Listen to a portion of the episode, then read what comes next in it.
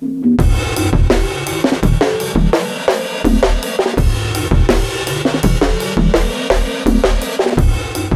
are listening to another episode of World of Noise. I'm your host, Bob Ham. Each week, I put the spotlight on the people making music here in the Portland metro area, as well as bringing in the voices of people who usually stay behind the scenes the producers and bookers and folks behind record labels that are the unseen backbone of a thriving music industry.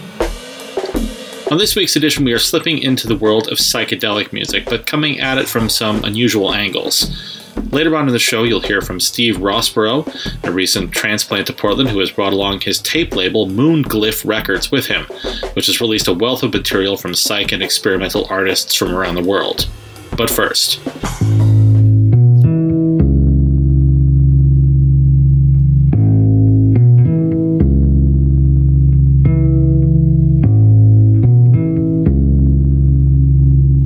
My first guest, Trinetti, didn't set out to become a musician. As a young person, her life was consumed with dance and movement. But as you'll hear in a moment, singing and playing the bass and the healing properties of music have become her entire world. And since moving here to Portland in the last few years, performing and writing music and helping people find their own voices through sound healing workshops have become passionate exercises for this young artist. Trinetti is now manifesting her work in physical form with the release of Psalms of Saturn, an album and book that features an array of beautiful expressions that speak to the passage of days and the growth that arrives in our spirits as we move through this world. Trinetti will be celebrating the release of Psalms of Saturn with a ceremonial concert happening on Saturday, January 17th at the Old Church, where she will be joined by dolphin midwives and what she is calling sacred aligned guardian entities, who, in her words, will be anchoring presence and love into the venue. Trinetti, thank you so much for being on World of Noise today. I really appreciate it. Thanks for having me. Now, you grew up uh, in Chicago. Yes. If I have that right. Uh, yes. So, uh, what was that like, the experience of growing up in Chicago versus being here in Portland? Very, very different. I imagine there are some people here in Portland who are having a similar experience to the one that I had in Chicago, but um, probably not at the same magnitude. I grew up on um, just like the south side of Chicago, where it's like very much intense environment, a lot of poverty, a lot of violence. Mm-hmm and um, just yeah, a lot of like weird things happening with like the cops and gangs, and there was that kind of intensity in my childhood with that. And then I moved um, to the far north side, Rogers Park, which is a was at that time. I can't really speak to what it's like now, but at that time it was also very intense, like with a lot of gang influence and wow. just like a lot of a lot of things that would create PTSD, and a lot of people who I went to elementary school with are dead now or still stuck in the neighborhood that they were in then, never have left. Wow. And so it's kind of like um, I like to call it like um, it feels like being like a concrete lotus because you know how the lotus flower grows from like the mud mm-hmm. and it like um, finds the nutrients in it and it's like a tough condition for it to grow in, but it becomes this like really beautiful, delicate flower from those conditions and has these really strong roots.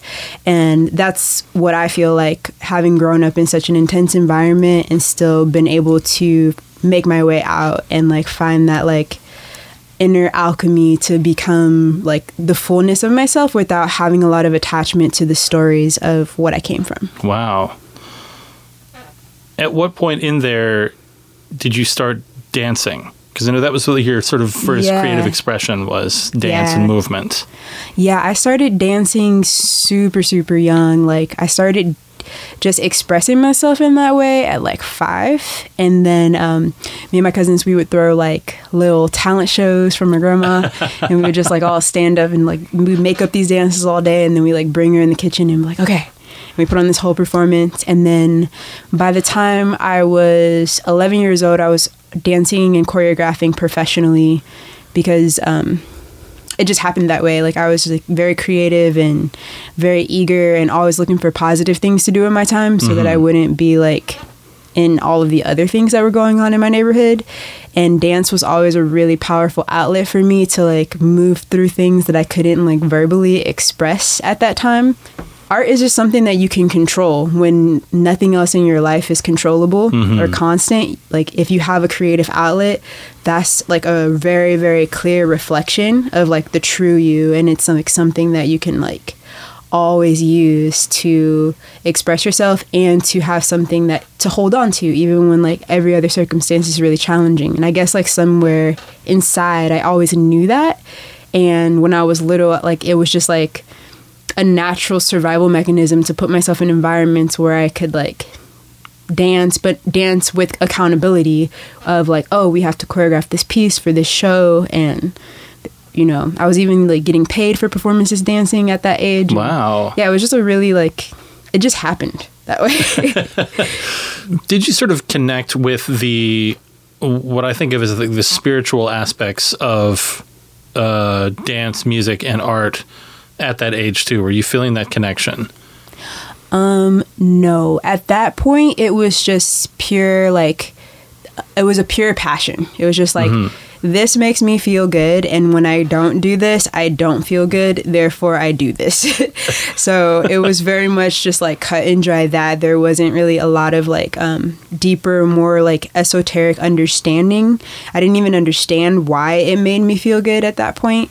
It wasn't until i was studying dance at columbia college and then like simultaneously starting to go through my spiritual reawa- reawakening that i realized that my entire life I had been healing myself through movement and that like there was even more that I could grow into learning and understanding and um, having the ability to harness through that with the new awareness that I gained during that time period in my life around like energy and chi and um, just intention and flow of how we move energy through our body as we're dancing. And then that kind of led me to listening to music differently and understanding a bit more deeply how what we listen to affects our subconscious state mm-hmm. and it affects the way our body feels. And so if we listen to music that's like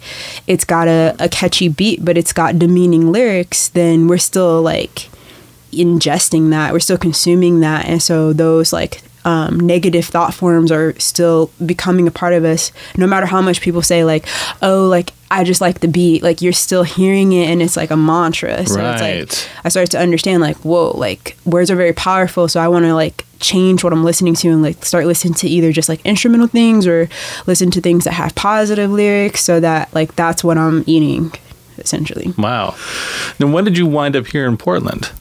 very recently i came here like a year and a half ago Okay. yeah So if I have your timeline correct, then so it was even before that that you kind of had this awakening to want to make music. oh yeah So that was even before you got here to Portland. Yes, yes. So, um, a debriefing on my timeline would be I lived just like as my home base being Chicago from zero to 24, but I was like really ready to just like go off on my hero's journey. So at 24, I left Chicago. I went and stayed in a yoga retreat center in northern Michigan for like a month and meditated like six hours a day Wow. and like really dropped it. and then um, then I started traveling through my art, and I like did a mandala part project, performance art mandala project in New Orleans to raise awareness about the wetlands land loss. And mm-hmm. then I went to Guatemala and produced that festival and loved it so much. I stayed there for like three more months. And then I went to Costa Rica. Then I came back to Chicago for a little while. And then I moved from Chicago to the West Coast for a little while. And I kind of stayed in the Los Angeles, California area, um, performing at festivals and events up and down the coast. Then I went back to Guatemala and stayed there for about six months after that. Came back, toured all the way from Baltimore, all the way across the Wow. country to uh, the West Coast, and then ended up living on the West Coast for a while after that. And so this was all like from 2014 to about 2017. And then around about 2017, I found myself like not enjoying showing up in the form that I was showing up in in the festival spaces. Like I was no mm-hmm. longer feeling like fully satisfied by doing just dance transmission work to accompanying other people's music. I was feeling voiceless. Like I just didn't have it wasn't the same as making choreography and having like this full artistic statement around what you're making and it just wasn't the same. You're definitely like at the will of whatever the artist plays musically and um meanwhile like underneath the back burner i had been like writing songs like since about 2014 like but no one knew. No one knew. Like it was like my secret. And um, at 2017 i got an opportunity to go on tour with an artist that i had been on tour with before and it just didn't feel right. And i told them i was like i'm not gonna go. I'm gonna actually not go to any festivals this year and i'm gonna like go in the woods and learn how to play my bass and I'm going to write songs. And they were like, But you're such a good dancer. Why would you do that? And I was just like, Well, I feel like I have to. And so that was like the real like shift from me identifying myself as like a dancer choreographer to um, stepping onto the path of like, okay, like I'm going to share these messages that have been coming through me musically now. Wow. So if you're just tuning in, I'm speaking with Trinetti, a fantastic bassist, vocalist, performer, songwriter, healer here in Portland. She is performing a ceremonial concert for her first album, Psalms of Saturn, at the Old Church on, remind me of the date? January 17th. January 17th. Uh, performance also featuring Dolphin Midwives. Uh, you're going to be performing at the live band. Do I have that right? Yes. as well as some uh, dance artists. There'll be a ceremonial cacao bar. Uh, very full night Oh, yeah. of entertainment. Yeah. Why the bass guitar? I think that's my big question about. Oh, yes. This story, this is one of my favorite stories. Um, so, when I was in college for dance, I had no plan, idea, attachment, or even conception that I would ever make music. It was not in my spectrum at all. However, I did know that like I loved the bass line. I was just like something about the bass line, that's that's it. Like that's like that was like my home and like mm-hmm. I would just like jump on and off of that to the other instruments. And so one day like I just got the idea to draw up this tattoo of a bass clef with like psychedelic swirls and fairy wings and I went to the local tattoo shop and I was like I need this on my arm in pink purple and blue and green. And he was like okay. And then I got it and I had it for years and it was just a symbol of my like love for the bass mm-hmm. as an instrument and as a sound and as a cradle for all the rest of the components of music. And then it wasn't until I was living in LA and I um I met another bassist there. We were throwing these events called Cosmic Soup and it was just like we would um, brew up a bunch of kava kava, the Fijian root herb that like makes everyone feel very relaxed and in their body.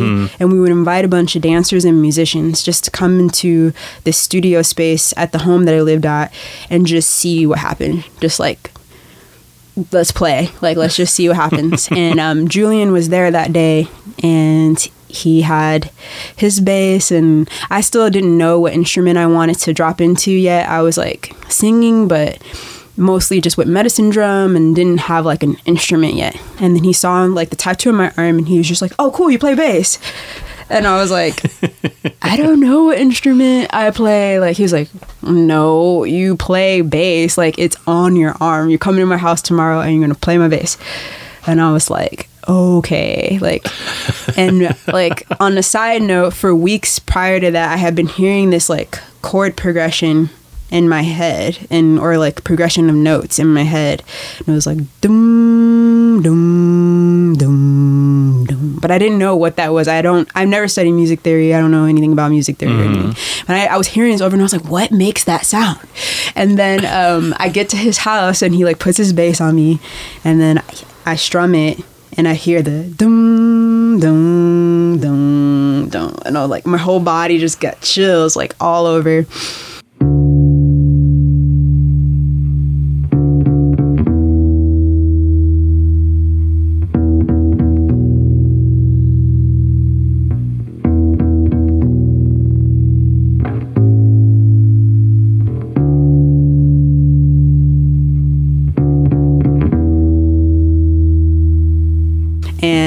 He started teaching me just like little little things and i was mm-hmm. able to pick it up really really fast it was very strange how like i'd never been able to pick up any instrument like that and just like it felt right like i just like my fingers knew what to do it was very mm-hmm. like a surreal experience so so then i was like oh i guess bass is my instrument and so then i was on this like journey to find my bass and I found my first bass. Um, I named her Caress. She was acoustic electric bass. And then mm-hmm. I told my mom, I was like, Mom, like I found my instrument. I'm playing bass now. And then she decides to tell me, she was like, Oh, your grandpa played bass. I'm like, Oh, like, why am I just now hearing about Right. oh, there's some family precedent here. Yeah. Who knew? exactly. it seems like listening to your music and hearing these stories, uh, you know, so much of I think your work and your art is very intuitive. Mm-hmm. Is it, do you deliberate over a lot of it? Do you do you is there trial and error with some of these stuff, or do you just kind of try to find your way into the flow and just follow that? it's like I hear them, I hear this the songs and they like catch me, like or I catch them or I don't know how it goes, but they definitely like come through and I have yet to like deliberately write a song and I don't even know if I know how to deliberately write a song. It's just like um, you can even like when people come to um, my cacao ceremonies and stuff like that, I love to play this game called Psychic Song and I'll like ask people questions. Okay. And they're like the well they'll ask me questions. I'll ask them to ask me questions. and then they do and they'll they ask me these like existential questions like that no no human can actually answer. And then I'll take like two or three questions at a time and then just listen and like a song will come through that like addresses those questions. But I'm not like actually writing a song like me with my ego in that moment.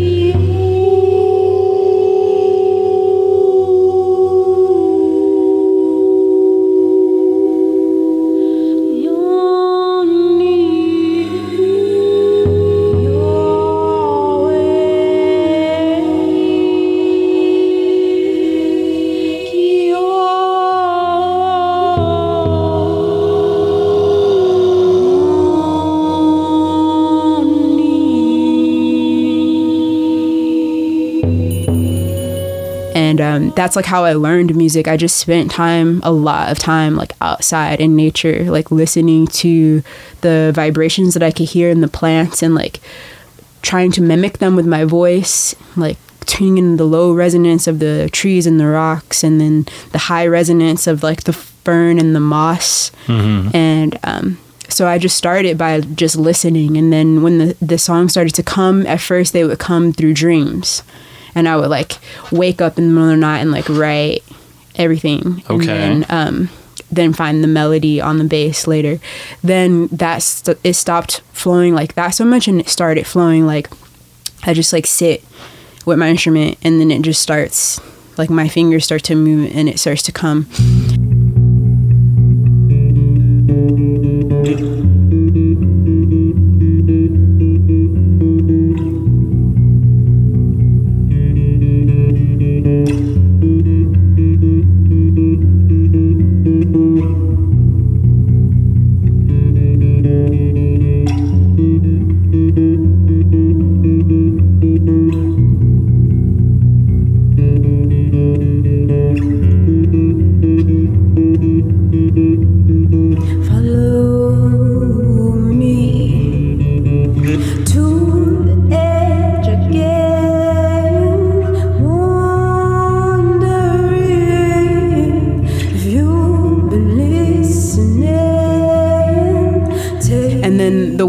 The way i guess the refinement process is like i don't force anything to stay.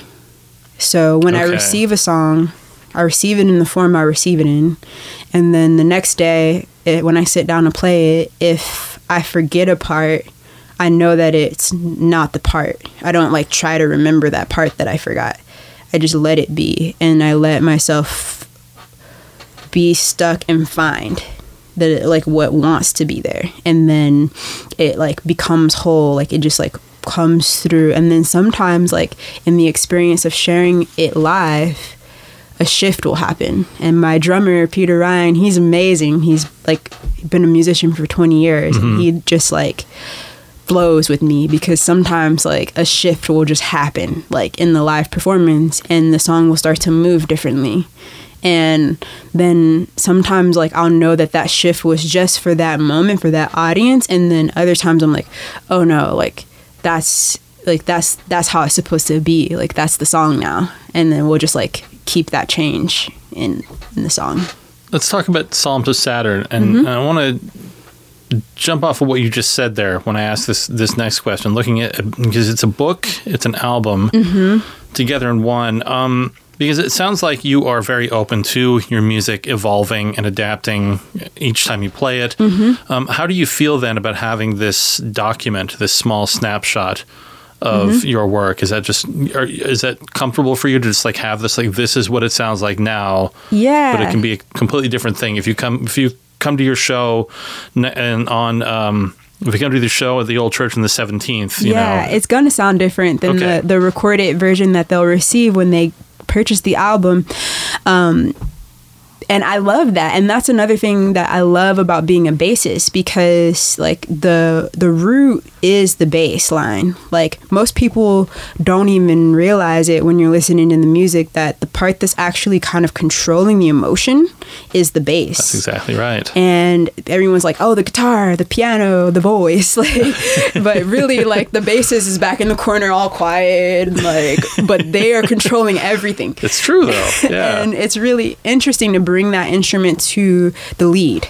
Like that's the difference between my band and um, other bands. It's like the bassist is the lead, and it's with the lead vocals, and they're married, and um, the album is beautiful because no moment repeats itself. And so that creation was a powerful rites of passage and it was exactly perfect and exactly the best articulation of those songs that I was capable of in that moment when that was conceived. And it was exactly the way that it was meant to be for this first emanation of my essence going out into the world into the digital streaming platforms. And it's like we only have um, two two of the psalms on the album that feature another instrumentalist. The one song "Bamboo" features our newest member of the band, Chris Vermouth, on keys, and then um, on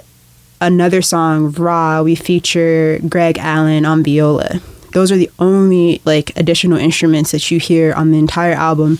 The rest is just all drum, bass, and vocals, and so it's a very like pure transmission of what the songs are, and what, how they came through. well this leads me to want to talk to you as well about your healing work uh, Mm-hmm. you have a sideline called soulful resonance Mm-hmm. and uh, you talk a little bit a bit about the cacao ceremony but i'm particularly curious about uh, the work you do with voices and sound Mm-hmm. um, how did you develop these techniques and learn this practice and what do they look like in practice how does this work Mm-hmm. like a ceremony uh, like a healing practice like for for voice especially Yes, yes, yes. My um, the vocal alchemy work I got into because as I was developing my voice, I wasn't really finding vocal teachers that could support my particular experience. For me, it wasn't helpful to have someone drilling solfege with me at a piano. It wasn't helpful to be practicing like vocal trills or like um like scales. All of that stuff was fine, but it wasn't getting to the root of why I was struggling showing up and presenting my voice authentically. Mm-hmm. And authenticity is important to me many there are tons and tons of phenomenal singers that are not authentic they have incredibly technically trained voices but they are not they're putting on they're they're singing covers. They're putting on other people. They're not comfortable just allowing what is them to be witnessed on stage. And it was very very clear to me from the moment that i started to receive song that it that was none of that was my path. My path was to share completely authentically. And in order to do that, it would take a lot of deeper healing and looking at like the the murky trauma that was living in my body. Like I definitely like grew up in a neighborhood that was PTSD inducing. Like sure. it was not cool and I didn't even know that most of the stuff I was experiencing wasn't cool until I made it to college and started to hear about other kids' childhoods and was just like Whoa, you mean you didn't pick bullet shells up out of your grandma's rose garden? Like what? Wow. Like, other kids didn't have to do that? Oh my god, like what happened to me? like like though that like, you know, like bounce back of like when you start to realize like what you're actually carrying and um, nothing hides to me i can only speak for myself but nothing hides in sound in dance i was able to be a warrior i was able to craft my body and make it really strong and like move this like powerful fire yang energy and um it allowed for me to work with the emotions that I wanted to work with and to leave the other ones at the door that I didn't want to. But when I started to sing, there was no hiding. I couldn't hide from myself. Like I would like try to go deeper into my voice and for a while like it would just get stuck and only tears would come. Like I would just bawl and bawl and bawl and bawl and bawl. And it was like I would, or I would feel like I was drowning or choking or have all these like um, some people don't believe in past lives, but I would have all these past life regressions of different lifetimes where I would feel like I got persecuted for my magic or for my offerings on this planet. And so there was a lot of like fear around sharing myself like 100% authentically and vulnerably.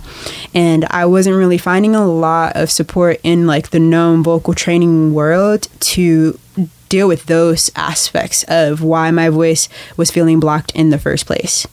And so I spent a lot of time just like using what I learned through movement about listening to my body and just like allowing it to guide me.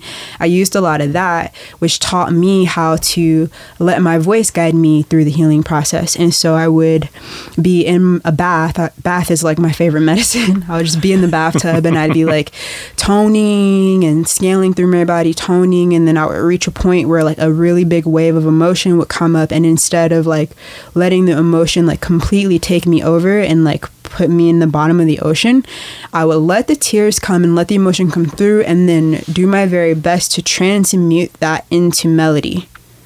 Like change the t- the cry into melody to learn how to instead of hiding and burying my pain, allow it to transmute itself into beauty. So I started to develop a lot of techniques with that using toning and using um, what I call guidance, which is like you guide the person's awareness into different parts of their body and letting it um, then speak, like letting unfiltered, like this flow come of whatever that is stored there. And that starts to unhook all all of the like parts that feel like they can't speak. They all of a sudden start flowing. All the energy centers start flowing. And um, that's a big part of my practice. And then people who have blocked throat chakras tend to also have a difficult time standing up for themselves in their relationships with other humans. So some of my clients have no interest in singing. They just want to get better at like say, expressing their authentic yes and no and like discerning what that is. And that was something that i had a hard time with um, for most of my life growing up. Like i was a people pleaser. I always wanted to just like do what i thought everybody else wanted me to do. And a lot of times like that wasn't what was in my best interest and i would like funny funnily enough i would get sick i would get throat sicknesses whenever i went against my own truth and like Wow. yeah i would get like laryngitis or like just like weird stuff and like around my throat and um, i learned that like another big part about being able to step up into my voice as a singer was learning how to say no learning how to have s- clear safe boundaries learning how to articulate myself really well mm-hmm. learning how to speak about myself in a way that was quantum that was forward moving and bringing what I know that I am into my present tense reality instead of keeping it far away. So, what word wordplay like instead of saying trying saying i am becoming and like changing my language it was just like a full spectrum for me for stepping up into my power. And so then when i started to kind of get a handle on that with myself i started to magnetize beings that i would see myself in. And they would tell me that they were having these same almost identical issues and that they had tried to work with other vocal coaches and it wasn't working and then I started to realize that that's why I didn't have a vocal coach that could mm-hmm. help me with that was because I needed to figure it out myself. And then by figuring it out myself, it gave me like the toolkit that I now use with my clients to help them on the path of vocal empowerment and vocal alchemy. Wow. Well, again, my guest Trinetti is having a s- ceremonial concert for her album and book Psalms of Saturn on Friday, January 17th at the Old Church at 6 p.m. She's going to be joined by Dolphin Midwives. She's going to be performing with a live band. There'll be a contemporary dance artist, a ceremonial cacao bar. It's going to be a very full evening. Uh, Trinetti, thank you so much for coming to speak with me today. Thank you for having me.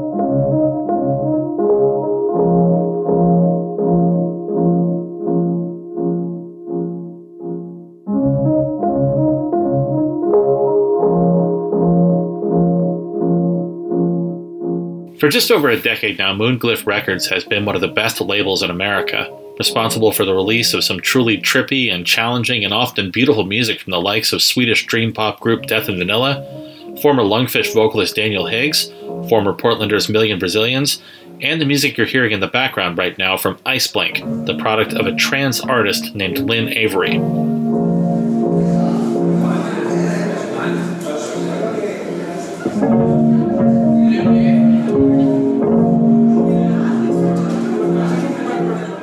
Started in Minneapolis, Moonglyph Records and its owner Steve Rossborough have found their way to Portland, moving here last year and immediately finding the welcome embrace of the local experimental music scene. And he found his way to the X Ray Studios to talk with me about how Moonglyph began, how it wound up being a local label, and some of the 100 plus releases he has had a hand in over the past 10 years. Well, Steve, what what is your background? Like, where did you come from, and uh, where did your interest in music begin? Um, I uh, I grew up in like small town Illinois, and I I don't know. I just got into music. I guess like most people do. You know, I I was in high school, and it just really resonated with me. And so I realized that there's so much out there. And then as I kept digging and digging into things, I realized it's endless. And you know, in college, uh, that's when I realized that there are people um, self-releasing their own things, and uh, you know, people were still putting out cassette tapes, and so that really intrigued me. You know, um, I have kind of a visual background. I'm a graphic designer generally, and um, and so I was just really enticed by that the DIY aesthetic and everything that goes with it. And so, you know, it just gave me the kind of the feeling that hey, I can do this too. You know, you, just, Okay. you just have to try it. Because you, when you start, when did you start Moonglyph? Let's start there. Um, I started Moonglyph uh, right after college, um, and that was about like ten years ago now. Okay, because you, I guess the subtitle, I guess if you want to call it for the label, the the the quick and dirty description of the label, it's just you know a, a- an outlet for psychedelic music is, is Yeah, that's the, the you know the shorthand for it, if you will. But where did that interest come into play? Like the the sounds that you guys are putting out. Yeah, psychedelia. I mean, you know, I'll be frank. Like, I'm I'm I'm one guy running this record label, so Right. you know, I like to use umbrella as a, uh, or I I like to use rather psychedelic as an umbrella term. Mm-hmm. Um, and but ultimately, it's it's what interests me. It's what I, you know, I think is really interesting. What I think works. Um, Okay. But but ultimately, like. Psychedelic to me is some, is music that has a transportive quality, something that's kind of taking you out of out of yourself, Mm-hmm. um, and that's what I've always really liked about music. And I think lots of styles can do that. Right. And when did you start playing music yourself? I um you know I took piano lessons as a kid and hated it and then I and then I tried to play guitar in high school and I was never very good at that and so I just kind of pieced stuff together as as time went on and then eventually I realized that like sound design and synthesizers and textures like really interested me and uh, yeah so that's why I do you know predominantly synth music now Okay. Now, the first two releases that came out on Moonglyph were two projects of yours. You had Olives, which was your duo with uh, Ryan Nerwig, and your solo project Soothsayer. Um, but it didn't take very long for you to find other folks' work to release. Is that were you pretty well tapped into sort of the, uh, if for lack of a better term, the underground music scene?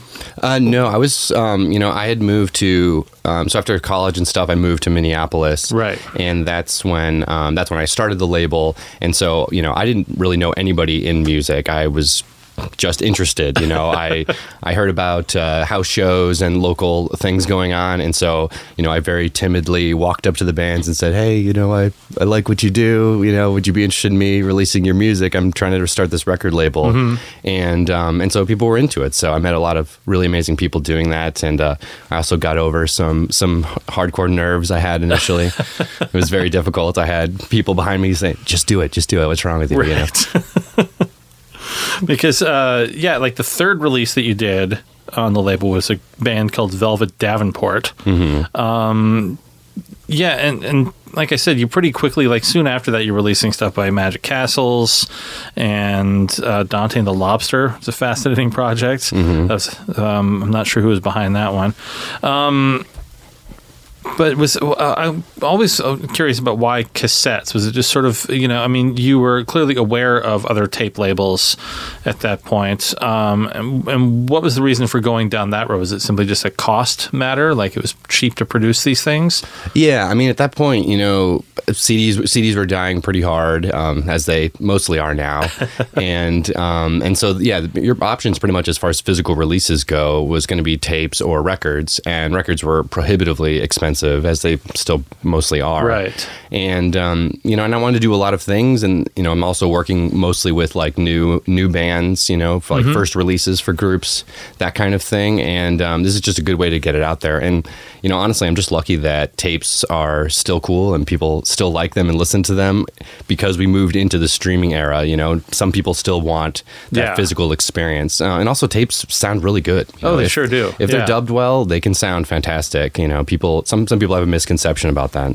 I think so too. Yeah, but I, I'm a huge fan myself, so I'm, I'm really excited to that I found your label, and I think I think my first experience of knowing about your label was that I. Correct me if I'm wrong. Did you have a table one year at the Pitchfork Festival? I did In yeah. Chicago? Yeah, I did. so-. I only did that once. Yeah, yeah. So that was the year that I was there. oh, So that's amazing. Oh, cool. That's awesome. Yeah, that was really fun. that was a good year too. Yeah. So, um, yeah, how was it for like when you were thinking of releasing someone's music and you're connecting with their music and thinking like I would love to put out a cassette by these people, and you talk, you said a little bit before, but sort of the the transportive quality of some of this music that you're doing that, that you're releasing, um, is that what you're generally connecting with? Is just you know hearing these performers or hearing their music and connecting with it on that level that it's transporting you somewhere else as you're listening to it for lack of a better term Yeah, I'd say so. You know, it just it resonates with me. You know, like I said, it's I'm the one who has to be Sure. pleased here, and so you know, if I'm into it, and uh, then then I do it pretty much. You know, I like the label to have a broad palette and a broad aesthetic because I think that's what music listeners, especially hardcore music listeners, the kind of people that listen to a record label like mine and other small labels, Mm. you know, they they like a broad palette of sounds. You know, um, there's a lot of labels that specialize, and I love labels like that too. But um, but I like to cast a wide net with Moonglyph for sure. Okay. Now, in that wide net, you know, you have released some material by some bigger names, or at least people that would uh, have sort of floated further to the surface of the music world. Uh, PC Worship is one Yeah. that you released one of their cassettes. Dylan Ettinger is another one.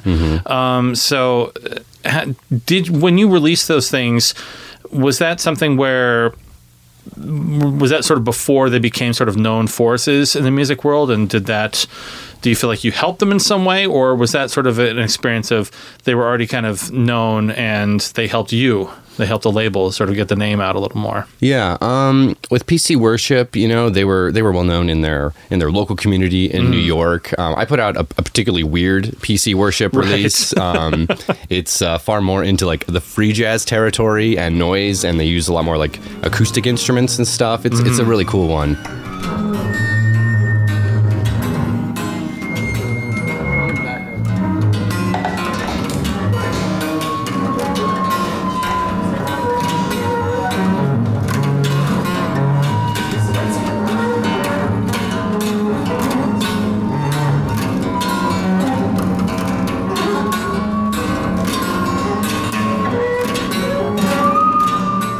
Um, and with Dylan Ettinger, um, you know, I I'd known Dylan's uh, work when he was in Indiana, and he uh, he had a, a tape label called El Tool, and and so I was really intrigued by that stuff. Um, so I think at that point. You know, I feel like Dylan was was already like rising pretty well, and uh, and I was just somebody who you know got to work with him. So Dylan Dylan's a great dude.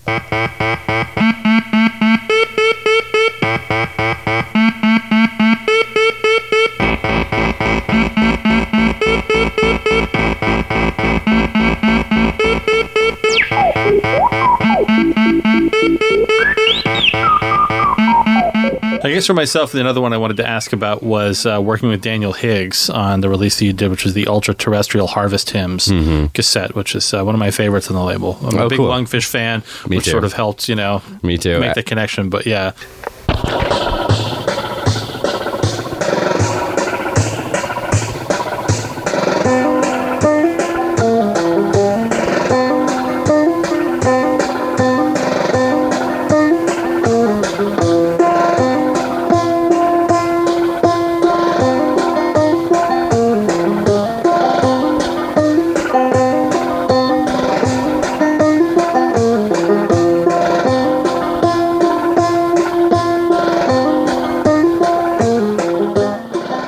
Is, I mean, he's he's such a unique figure, right? Yeah. He's a powerful dude. Um, that was one of those in- instances where, you know, I thought, hey, I'm just gonna I'm just gonna reach out to people. I'm gonna reach out to people that I deeply admire and respect. And Daniel Higgs hit me back up, and so you know, he let me uh, release that that album, which, um, yeah, which was a pretty cool record. It was something he recorded when he was doing a, uh, a marijuana harvest in Northern California.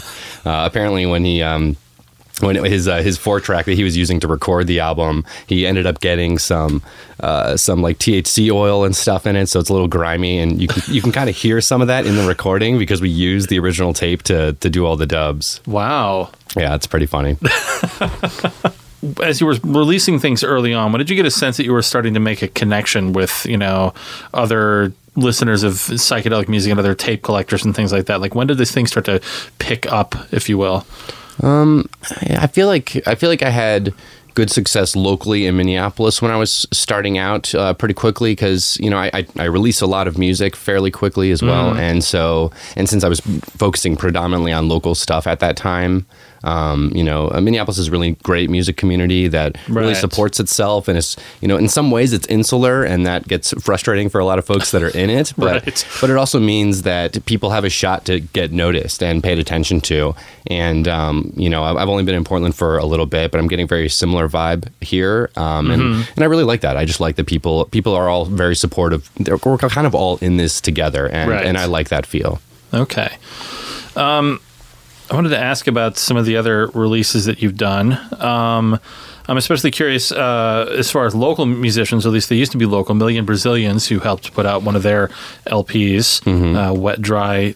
Is it Jungula? I hope I'm saying that right. Uh, Jungala. Jungala. Yeah. Thank you very much. Um, and that was a co-release with their label, Psychic Sounds Research. Uh, So, how did you connect up with them, and uh, how did this release come to be? Yeah. Um, so there was um, so I released uh, this is a little convoluted, but I, I released a, a tape a tape from a group called Deep Earth, which were they were kind of like a big synth band out of uh, Chicago, and uh, there's a guy James Shaver in that group, and so he um, he eventually had moved to Portland. And he met Grant and Suzanne from Million Brazilians, and he started playing with them. And so that was how I kind of first got connected with them. Um, I had seen their releases. They had um, they had a tape out on oh damn it. I can't remember the name of the label but I, I, I saw one of their tapes around and i liked it. And so yeah that's how i got to got to know them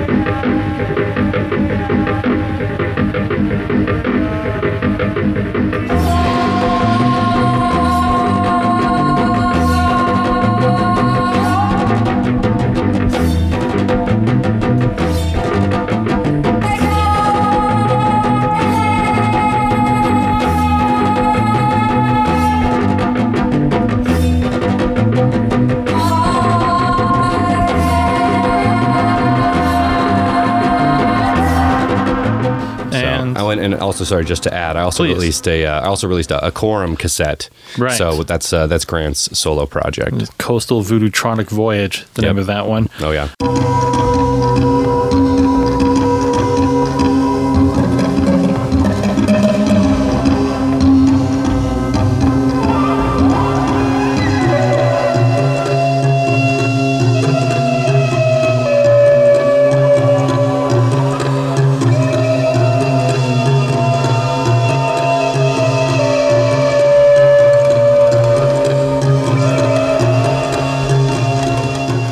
ask also about the uh, courtesy, one of the courtesy cassettes you did, uh, Slow Brews, mm-hmm. about uh, how you connected with Drew and Kirk for that one. Yeah. Um, how did I initially connect with them?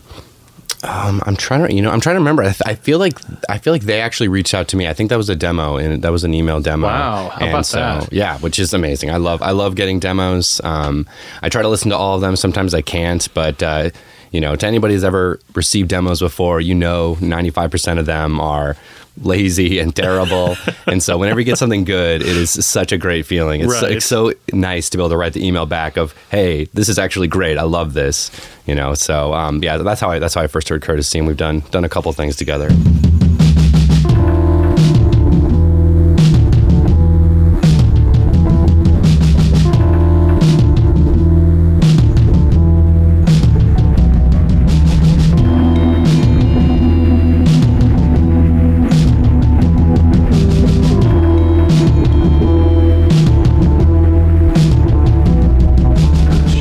Because you, uh, it does say on your website that you are open to demos, which I think yeah. is, is kind of a rare thing for even a smaller label like yours to be open to that. But uh, yeah I, I I don't really understand honestly why other people don't do it. I mean, I suppose there's there's just the issue of the volume of it, Sure. and it's difficult to keep up. But to me, um, how else are, am I supposed to discover someone who's brand new, someone who's never released music before, Mm-hmm. if I don't allow them to send demos? Because that's what I want to hear. Somebody that's never put out anything, somebody that's just getting started. Like I want to hear what they're doing. Okay. you know, they're gonna have a unique vision. They're gonna try something new, and I want to at least have the possibility of coming across it. Right. Now, uh, you know, you've been releasing cassettes now for about 10 years, and it seems like around that time was when uh, cassette labels and cassettes really started to, to make their resurgence in. I don't want to say popular culture, but in you know the underground culture, Whatever folks like this us, whatever yeah. that we're into here. Yeah. you know, because I listen to a lot of cassettes, as I said before, and I know a lot of other people do and collect these things. There's like you know the Tabs Out podcast, which you know Oh, yeah, great plays a lot of podcast. that plays you know is all around cassettes and cassette culture. Um, how has that been to see that? Because I mean, you were connected, like I said before, with tape labels and you know cassettes before that. But how is it to see the increase in interest in this, and even seeing like now some major label artists, you know, like we're going to put this on a cassette. What a wacky concept this is, you know? Yeah, it's definitely weird to you know you go to an Urban Outfitters and there's like a King Krule cassette and stuff. Like it's definitely a bit strange, but uh, but it's great. You know, I'm I'm glad that it's becoming more uh, you know more accepted, like like records and stuff, right? Mm-hmm. Like m- even people who don't care about music know that records are back and people like records. Yeah. and it seems like tapes are doing you know pretty damn well for themselves all in all. So Oh, sure. so I love it. Um, I, I think it's it's just it's great. So you, uh, most of the stuff that you put out has been on cassette or as well digital. You have done some LP releases along the way. Um, what is the deciding factor of you know this one's going to come out on a piece of vinyl rather than uh, cassette? Is it again? Is it strictly a, a monetary thing? You know, like having the money to afford to put out a record.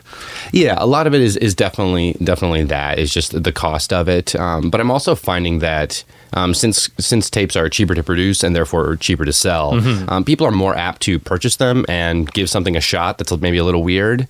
Um, especially in the streaming era, you know, th- there's only the diehards are the ones who are like buying the physical media for everything. And so if you can drop down eight bucks, you know, you might do that. But Yeah. you know, if you have to drop 18, 20, 25, I mean, records are only getting more expensive. Yeah. Um, so I, I th- think that people like I'm I'm concerned that records are going to slowly diminish just because of the cost of them. You know, you buy one record and it's like three months of Spotify or something. Yeah. So you know, eventually that's gonna that's gonna catch up, and only so many people are going to be willing or capable of doing that. Yeah, it, it is a weird thing. Just you know, um, there was a, a an an essay that someone wrote on the Guardian about that, about what how Record Store Day is a is a really cool thing for you know the independent record stores, but you know it's making it harder for consumers to actually get these records because a lot of the ones that do get released there are twenty dollars or more. Oh, yeah. If you're spending thirty five dollars for this reissue of a record, you may be able to find an original for for five. I know. I mean, don't you want to buy you know Neil Young's Harvest for fifty bucks? I mean, Right. why not? It, yeah, the, it's so. Uh, how uh, is that for you? The economics of running a label. I mean, it, like yours, your operation, like you said, is small. It's you or the guy behind it, and Yep. you're doing a lot of the art design for uh, a lot of the cassettes. Um, yeah, i- i- is it still fairly you know manageable economically speaking? Yeah, it's it's it's manageable. You know, it's um, obviously you have your your ebbs and flows and stuff, but um, I try to keep things sensible and you know not putting out uh, records helps that honestly. Putting Sure. out putting out tapes makes it more viable, and also I, there's so many projects I would like to do, and I would rather put out a bunch of things throughout the year on tape rather than one or two records across the year, and you know it just makes more sense for me. Yeah. Now I want to, uh, while I have you here, talk about the music that you do. Like I said, you put out, you know, Soothsayer was your first project as a um, synth artist. That, that is your uh, medium. Uh, so I want to hear about the the music you're making now because you just put out a cassette very recently as well, not on your own label either. Right, yeah, yeah. I put out an album called uh, West Coast Escapism, and that's my, my project Omni Gardens. and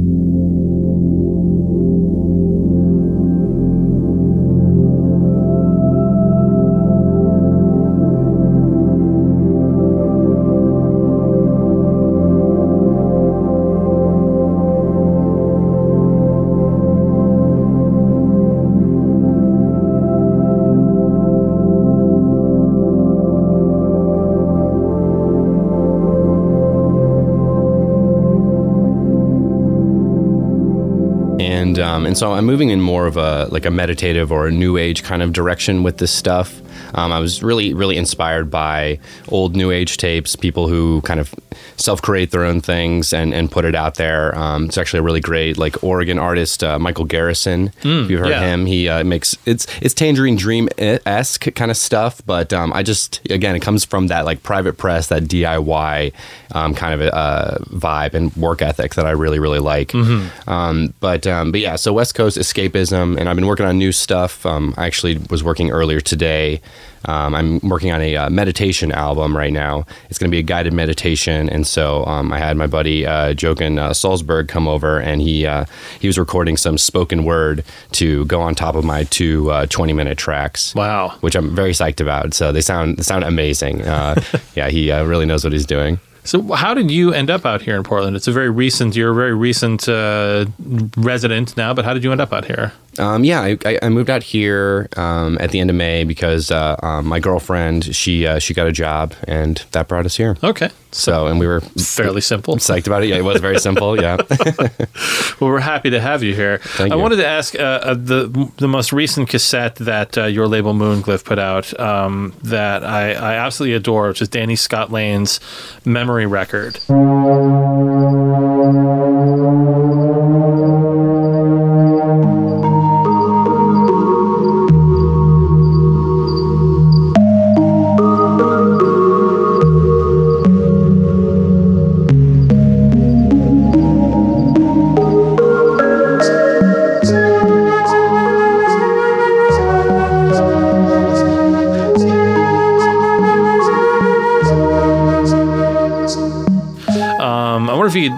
LA based producer, but I wonder if you could walk us through the concept behind this because I'm so in love with this idea that he had. Yeah, yeah. So it's called it's called Memory Record because his uh, his grandfather had Alzheimer's, and um, once uh, once that happened, he um, his grandfather gave uh, little micro cassette recorders to uh, to Danny and his brother. And he told them that you know he wanted them to record their memories and kind of make them tangible, make them real, um, just because you know the, the circumstance. And so so that was just the huge impetus behind behind that record for Danny. Wow. Yeah, it's a beautiful piece of work, I must say. Now, uh, you know, we are here in the new year. Uh, what is next for Moonglyph? Um, Moonglyph, uh, we got a bunch of things in the pipeline. Um, I'm going to be putting out an album by uh, Iceblink in uh, January, which is very cool. It's kind of a kind of like a homespun, cozy, like it's this one's hard to describe for me actually. It's it's it's it's psychedelic, but it also has like jazz and pop elements to it too. Um, Okay. but there's like a very there's a really amazing casual quality to all of it, um, and it's it's cozy. It has like a cozy feel, um, even though there's you know there's stuff like saxophone and stuff on it. But it's it's a it's a cozy record.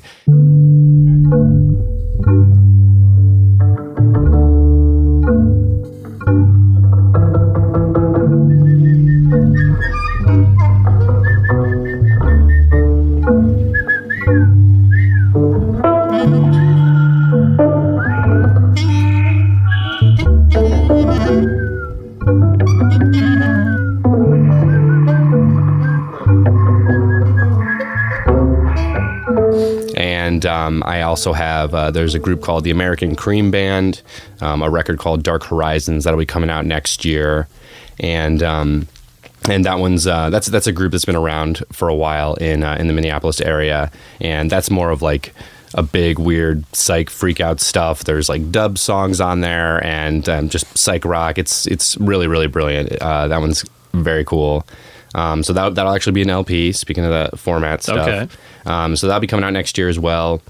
And um, I'm also working with um, um, starting to talk to some local people. So I'm very excited to hear more uh, Portland artists. I'm working going to be working with uh, Eli um, Eli Knowles. He does uh, he's a he's a jazz drummer. He's 20 years old.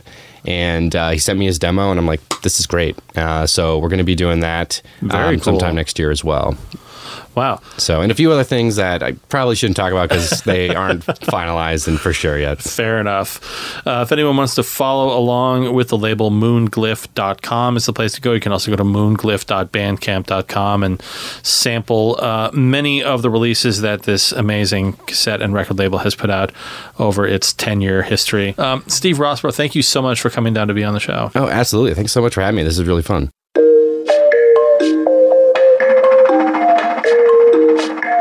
Been listening to World of Noise right here on X Ray FM and as part of the X Ray Podcast Network. I want to thank my guests, Trinetti and Steve Rossborough, for joining me. As always, if you want to reach the show, hit us up on Twitter at WONXray. And if you like what you heard or missed part of the show, be sure to subscribe to the podcast edition of the show at xraypod.com or wherever you get your podcasts. Tune in next week when I'll be joined by the experimental artist known as Avola, and you'll hear another edition of Take Five, the regular segment on the show where I ask an artist to choose five songs that inspired their work in some way. This time around, it's Americana singer songwriter Bart Budwig in the hot seat. All that next week on World of Noise. Until then, thanks for listening.